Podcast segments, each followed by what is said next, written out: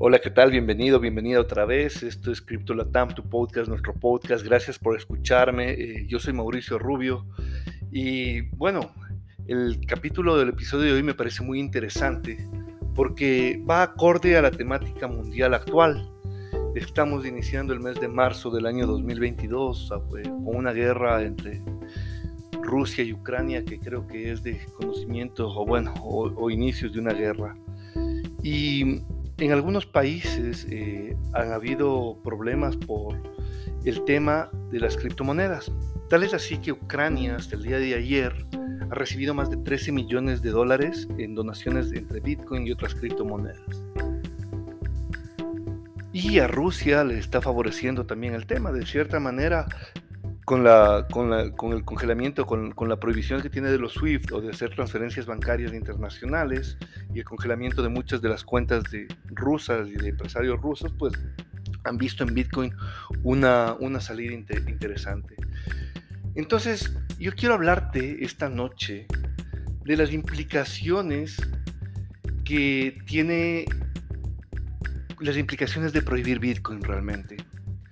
Porque Tú debes saber que Bitcoin es complicado y aterrador, como el fuego, como la electricidad, las computadoras y como cualquier invento innovador anterior a él.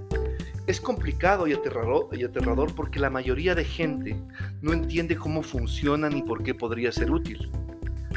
Una vez que tú empieces a entender realmente cómo funciona, comenzarás a comprender por qué es tan útil para las personas del mundo.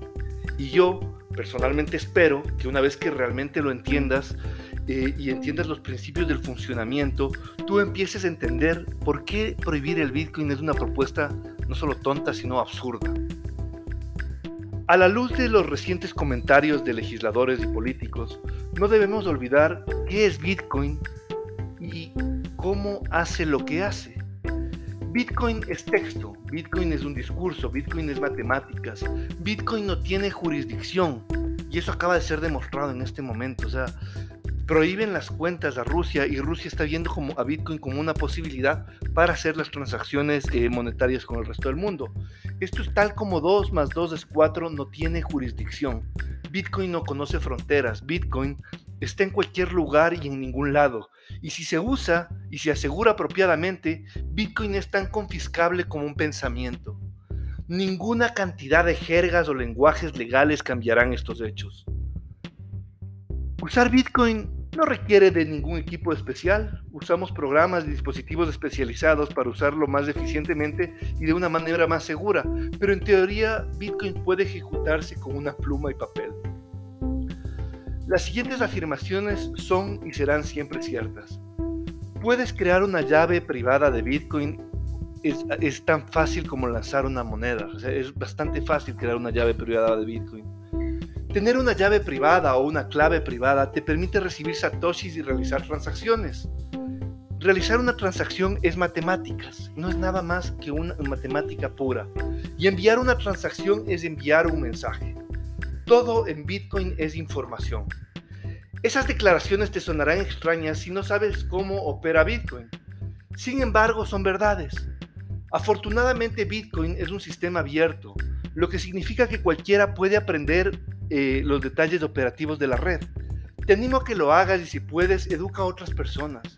No debemos olvidar que los políticos están insinuando cuando meditan sobre prohibir las billeteras, como el caso absurdo de Canadá, se inventan adjetivos sin sentidos y falsos como el, auto, el auto hospedado, el auto hosting y sin custodia. Una billetera no es nada especial. Puede ser un conjunto de palabras desde tu cabeza. No necesitas un equipo especializado para generar una billetera segura. Eh, realmente todo lo que necesitas es saber dónde abrir una billetera, que creo que te he explicado ya en capítulos anteriores, y crear una billetera realmente es tan fácil como lanzar una moneda. Porque para interactuar con la red de Bitcoin necesitas de ley una billetera, lo que quiere decir que necesitas una llave o clave privada. Mientras que los conceptos convencionales no se aplican bien a Bitcoin, se podría argumentar que crear un par de claves públicas y privadas es similar a crear una cuenta. Y dado que las llaves públicas se derivan de las llaves privadas, solo tenemos que responder una pregunta. Qué es y cómo se crea la famosa llave privada. Una llave privada es apenas un número de 256 bits, eso es toda la historia. Entonces realmente, ¿qué es exactamente un número de 256 bits? Bueno, como sugiere el nombre, 256 bits es un número que cuando se representa utilizando ceros y, unos, es 256 dígitos binarios de longitud. En otras palabras, es un número realmente largo. largo.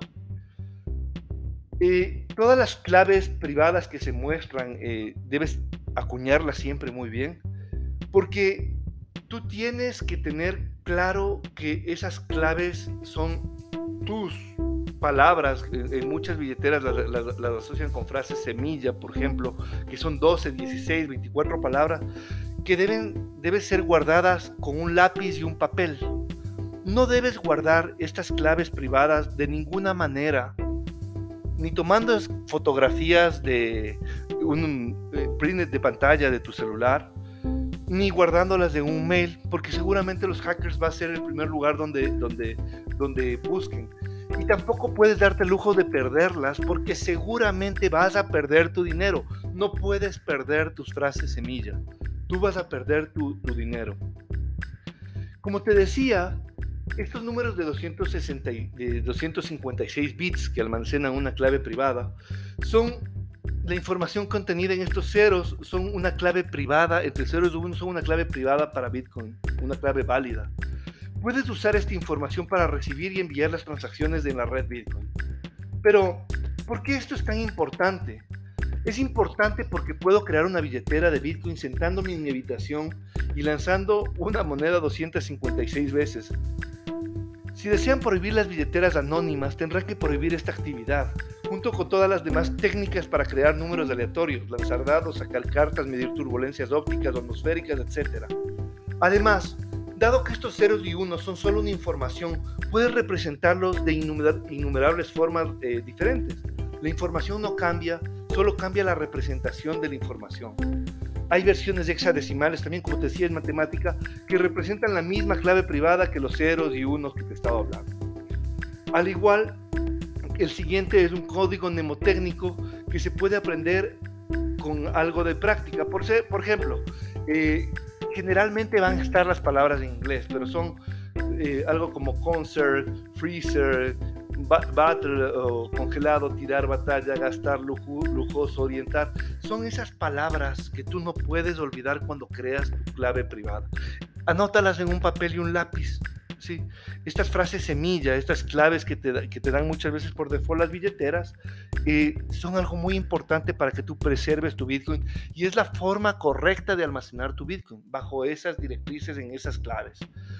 Esta información, este número de 256 bits, es todo lo que necesitas para interactuar con la red de Bitcoin. No necesitas una identificación, no necesitas pasaporte, no necesitas factura de servicios públicos o prueba de residencia, ni siquiera necesitas ser humano.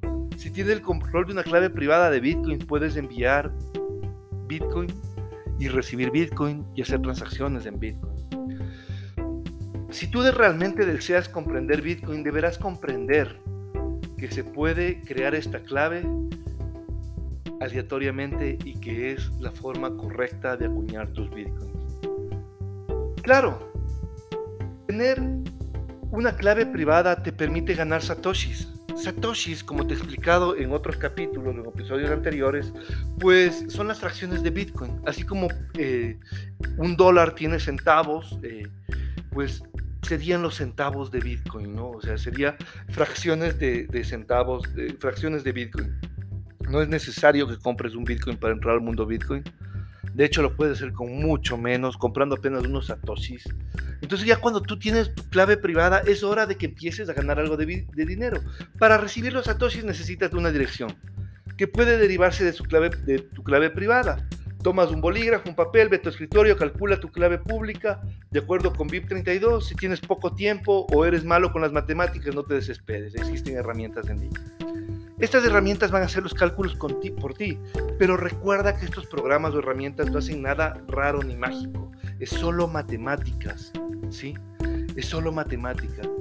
Y cuando al fin tienes ya tu, tu billetera, más o menos eh, tu dirección codificada de Bitcoin eh, puede ser algo como BC1 de una serie de caracteres, QW6, FN40, 24, bastante larga. Y cuando compartes tu dirección con alguien y estás listo para recibir tus primeros sats o satoshis, ten en cuenta que no tienes eh, que compartir la dirección. Puedes codificarlo generalmente con un código QR que te va a brindar eh, generalmente la, la, billetera donde, donde acuñes, donde hagas tus, tus primeros pasos en Bitcoin. Y de esa forma tú puedes enviar solamente un código QR. Puedes colocarlo en tu factura Lightning. Eh, Lightning es la, red de, la, capa de, la, red la segunda capa de la red de Bitcoin. O mostrarlo en tu página de inicio, en tu perfil, enviarlo a través de tu aplicación. Es decir, si tú haces lo que haces, lo que hagas en cualquier lugar de América, si tienes un blog, si tienes, si tienes un, eh, una idea que transmitir al mundo, puedes poner este código QR para que la gente te apoye, te aporte satoshis. De esta forma lo envías a través de una aplicación de mensajería y es solo información que se puede representar de innumerables formas. Además, ten en cuenta que no tienes que estar en línea para recibir Satoshi, o sea, no es imprescindible que tú estés en línea en ese momento para recibir sats. Tú puedes estar haciendo cualquier otra actividad que tu clave, tu, tu perdón, tu, no tu clave, tu dirección va a estar siempre activa. Tú vas a poder recibir satoshis las 24 horas del día, los 7 días de la semana, sin ningún problema. No se te enviarán directamente. Alguien firmará un mensaje que que transferirá los sats a tu nombre. Si perdonas mi lenguaje impreciso, realmente estoy tratando de explicar en las palabras más sencillas, que es lo que siempre hago en este podcast, cómo funciona Bitcoin puertas adentro y lo hago sin, sin, sin, el apoyo en este momento de video ni nada, sino solamente con el podcast. Entonces lo que estoy haciendo es em, que no va a ser tu nombre, por supuesto, ya que en Bitcoin no hay ningún nombre. Pero esta sería una forma de pensar en ello. Tu dirección sería como tu nombre, al que va a acreditarse esos satoshis. Alguien simplemente transmite una transacción que incluye su dirección como una salida, lo que significa que estarás recibiendo tus primeros satoshis prontos. ¿Ahora qué? Es hora de crear una transacción y pasarlas. Crear una transacción es matemática, porque si ya tienes tu clave privada, puedes crear una transacción. Recuerda que es una clave privada, solo en este número grande y al final es su forma más sencilla. Una transacción de Bitcoin es solo un mensaje que dice Ali algo como lo siguiente. Soy Mauricio, por lo tanto transfiero 21 satoshis a Fernando. Listo. Estas transacciones reales pueden tener múltiples remitentes y múltiples destinatarios, así como otros ajustes y eficiencias, pero la esencia sigue siendo la misma. Lo que es importante tener en cuenta es que nada es secreto en una transacción. Todas las transacciones que se transmiten a través de la red son visibles y verificables por todos. Esa es la gran ventaja que tiene el sistema de blockchain en el mundo. Porque si implementas un sistema totalmente transparente, por ejemplo en la función judicial, no servirían de nada las notarías. Porque podrías seguir toda una serie de procesos que van claro uno con otro y te permiten realmente ejecutar una transacción sin ningún tipo de corrupción. Y eso va a cambiar definitivamente el mundo todas las transacciones son textos de, son transacciones en texto sin formato, nada está eh, encriptado. Eh, para la, red Bitcoin siempre puedes mandar un mensaje que puedes usar con un formato más especial y preciso. No te confundas por el formato del mensaje o cómo se codifica el, el mensaje. No importa si el idioma es inglés o algo que sea más fácil de entender para las computadoras. El significado del mensaje sigue siendo el mismo. M21 eh, B. Y, conviene firmarlo con la clave privada. Y eso, eh, y eso sería esencialmente lo mismo. Esto nos lleva a la parte importante, la firma. Eh, las firmas manuscritas no son muy, muy importantes en un mundo digital, razón por la cual los matemáticos y criptógrafos idearon un equivalente moderno, las firmas digitales, ¿no es cierto? Que no voy a entrar en detalle explicando cómo funcionan, pero la parte importante es esta. todo eso es solo matemáticas y números. Tu clave privada actúa, actúa, como un gran número secreto que se utiliza para realizar operaciones matemáticas. El resultado de estas operaciones matemáticas es una firma digital, es decir, otro número que se puede comprobar con tu clave pública, que de nuevo es un número. Las matemáticas son lo que hacen de la criptografía, que, lo que hacen que la criptografía de clave pública funcione. La belleza de estas matemáticas es que puedes verificar que el remitiente tiene el control de los números secretos sin revelar el número secreto. Esto es lo que hacen las firmas criptográficas. Eh, hay formas de decodificarlo, inspeccionarlo y otras cosas, pero no quiero realmente complicarte más en eso. Entonces, para reiterar, lo siguiente es que todo lo que tienes que hacer para interactuar con la red Bitcoin es crear tu clave, tu clave privada, guardarla muy bien, esas 12 palabras, y enviar y recibir mensajes. Cuando tú transfieres o recibes satoshis, en realidad estás enviando un mensaje financiero. Es lo mismo o es, un símil a lo que hace el famoso SWIFT. Manda un mensaje diciendo, fulano de tal envía tanto a tal persona en tal lugar del mundo. Y eso es lo que hace, es, es magnífico. Porque lanzas una moneda, creaste tu clave, haces algunos cálculos, envías y tal cosa, y envías y recibes mensajes. Prohibir cualquiera de estos tres pasos es ridículo. Es ridículo debido a la naturaleza peculiar de la información. Si prohíben ciertos tipos de información implícitamente, prohíben todas las representaciones de esta información. Texto, voz, imágenes, emojis, códigos QR, lenguajes de señas, danza interpretativa, etc. Y dado que toda la, la, información se puede representar con un número, incluidas las matemáticas y el, y el propio código informático, se reduce a hacer que los números puedan ser ilegales. Aunque prohibir números es tan ridículo como suena, ha sucedido en el pasado. Eh, los números ilegales y los, primos ilegales existen precisamente porque algunas personas intentaron prohibir cierto tipo de información. La sociedad y los legisladores del mundo tendrán que lidiar con el hecho de que las billeteras y las transacciones de Bitcoin son solo información, como todo lo demás en Bitcoin. Ahora, gastar satoshis es enviar un mensaje, porque debido a que una transacción de Bitcoin es solo información, enviar satoshis a alguien es propagar esa información. En otras palabras, es enviar un mensaje. Ni siquiera tienes que enviar el mensaje a una, particular, a una persona en particular. Las transacciones son de capa base, son transacciones de difusión. Se envían a todos en la red. Ten en cuenta que cualquier canal de comunicación puede utilizarse para enviar y recibir información. Internet es simplemente la herramienta de comunicación más eficiente que tenemos actualmente. Pero no hay ninguna razón por la que no pueda usar, por ejemplo, una conexión satelital o una radio amateur. Y ha estado, esto ha sido lo que la gente ha usado para, a través de la historia, por diversión o por necesidad. El hecho de gastar sats es enviar un mensaje, no cambia las capas superiores. Los nodos, los nodos de Lightning Network están haciendo lo mismo, están enviando mensajes de un lado a otro lado, nada más y nada menos. Eso esconde dos verdades sobre Bitcoin a simple vista. Primero, Bitcoin es un protocolo de mensajería. Todos los mensajes de texto son mensajes de texto sin formato. Los mensajes pueden enviarse a través de un canal de comunicaciones encriptado, pero los mensajes del protocolo son y siempre serán textos sin formato. Tienen que ser em, el punto central de Bitcoin, es que todo es fácilmente verificable por todos. Prohibir Bitcoin implica prohibir la mensajería. Ten en cuenta que estamos tratando con información pura. La información se puede codificar de formas prácticamente infinitas diferentes formatos, mismo significado. Como te expliqué hace un momento, Bitcoin puede ser mandado hasta por radios amateur, es un mensaje. Y aquí está lo esencial de la cuestión. No se puede prohibir el significado de un mensaje. Si no conoces el protocolo, el significado del mensaje se te escapa, pero si no hablas el idioma, no sabes lo que dice ni por qué lo dice. Esto nos lleva a la última pieza tal vez del rompecabezas del protocolo Bitcoin, la minería. Porque minar en Bitcoin es adivinar un número.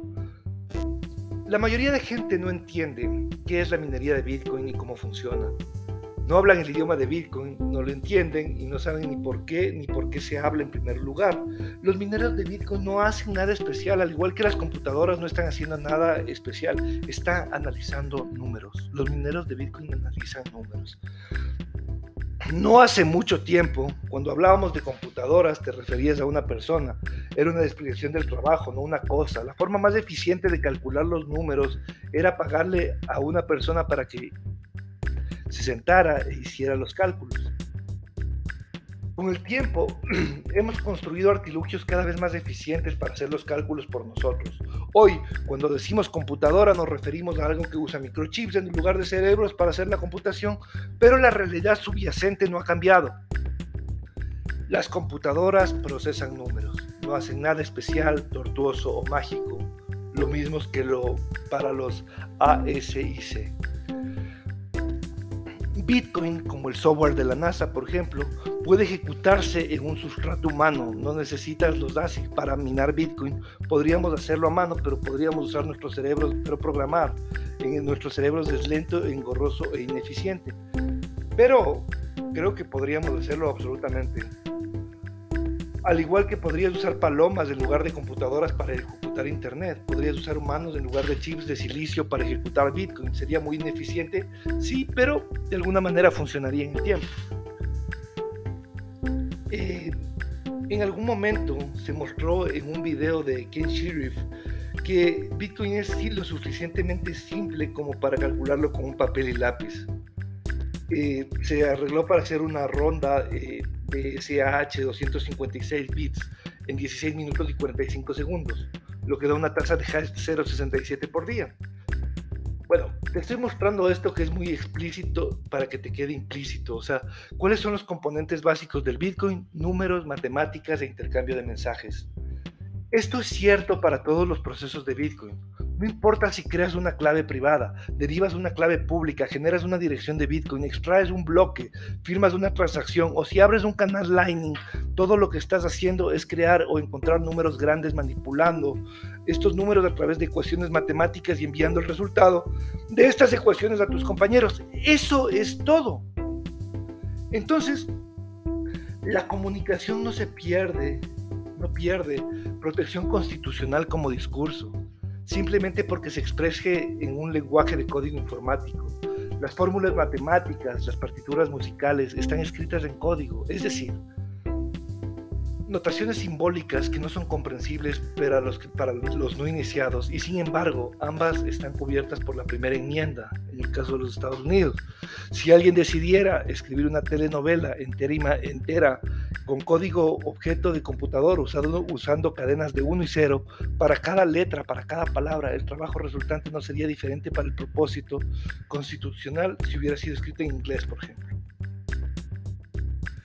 Una vez que tú comprendas que Bitcoin es información y que las computadoras de Internet son los mejores sustratos para transformar y transmitir esta información, las implicaciones de prohibir, Bitcoin, de prohibir el Bitcoin deberían quedar claras. Puedes poner Bitcoin en un libro, lo que significa que tendrías que prohibir la publicación de libros. Puedes poner Bitcoin pronunciando 12 palabras, lo que significa que tendrías que prohibir el habla. Puedes extraer Bitcoin con papel y lápiz lo que significa que tendrían que prohibir las matemáticas, el pensamiento o la escritura. Puedes almacenar Bitcoin en su cabeza, lo que significa, por supuesto, que tener ciertos pensamientos es ilegal. Si tener Bitcoin es ilegal. Entonces, no puedes prohibir Bitcoin. No es lógico, no hay forma. Sí. tener 12 palabras claves en la cabeza es ilegal. Estas 12 palabras que te decía que son tus frases o tus palabras semillas que no las puedes perder algo anda, si tener estas 12 palabras en la cabeza es ilegal, algo anda terriblemente mal con la ley. Entiendo que son temas complejos por la contemporaneidad y el tiempo que vivimos. Si la policía irrumpe en tu edificio porque está encontrando o creando un número aleatorio en la privacidad de tu propia casa, algo anda terriblemente mal con la policía. Si el intercambio pacífico de mensajes, que a la larga te acabo de demostrar que Bitcoin no es nada más que el intercambio de mensajes, es visto como peligroso o inmoral para la sociedad, algo anda terriblemente mal con la sociedad. Si hablar o saber números se convierte en un acto criminal, en primer lugar no quiero ser un ciudadano respetuoso por la ley. Bitcoin es pura información, utiliza las, propiedades de la información, así como la transformación de la información o la computación, para construir una estructura compartida que podemos acordar y verificar de forma independiente. No es más que matemáticas y números y ceros y unos enviados de ida y vuelta por participantes voluntarios que quieren enviar y recibir mensajes en paz. Eso es todo.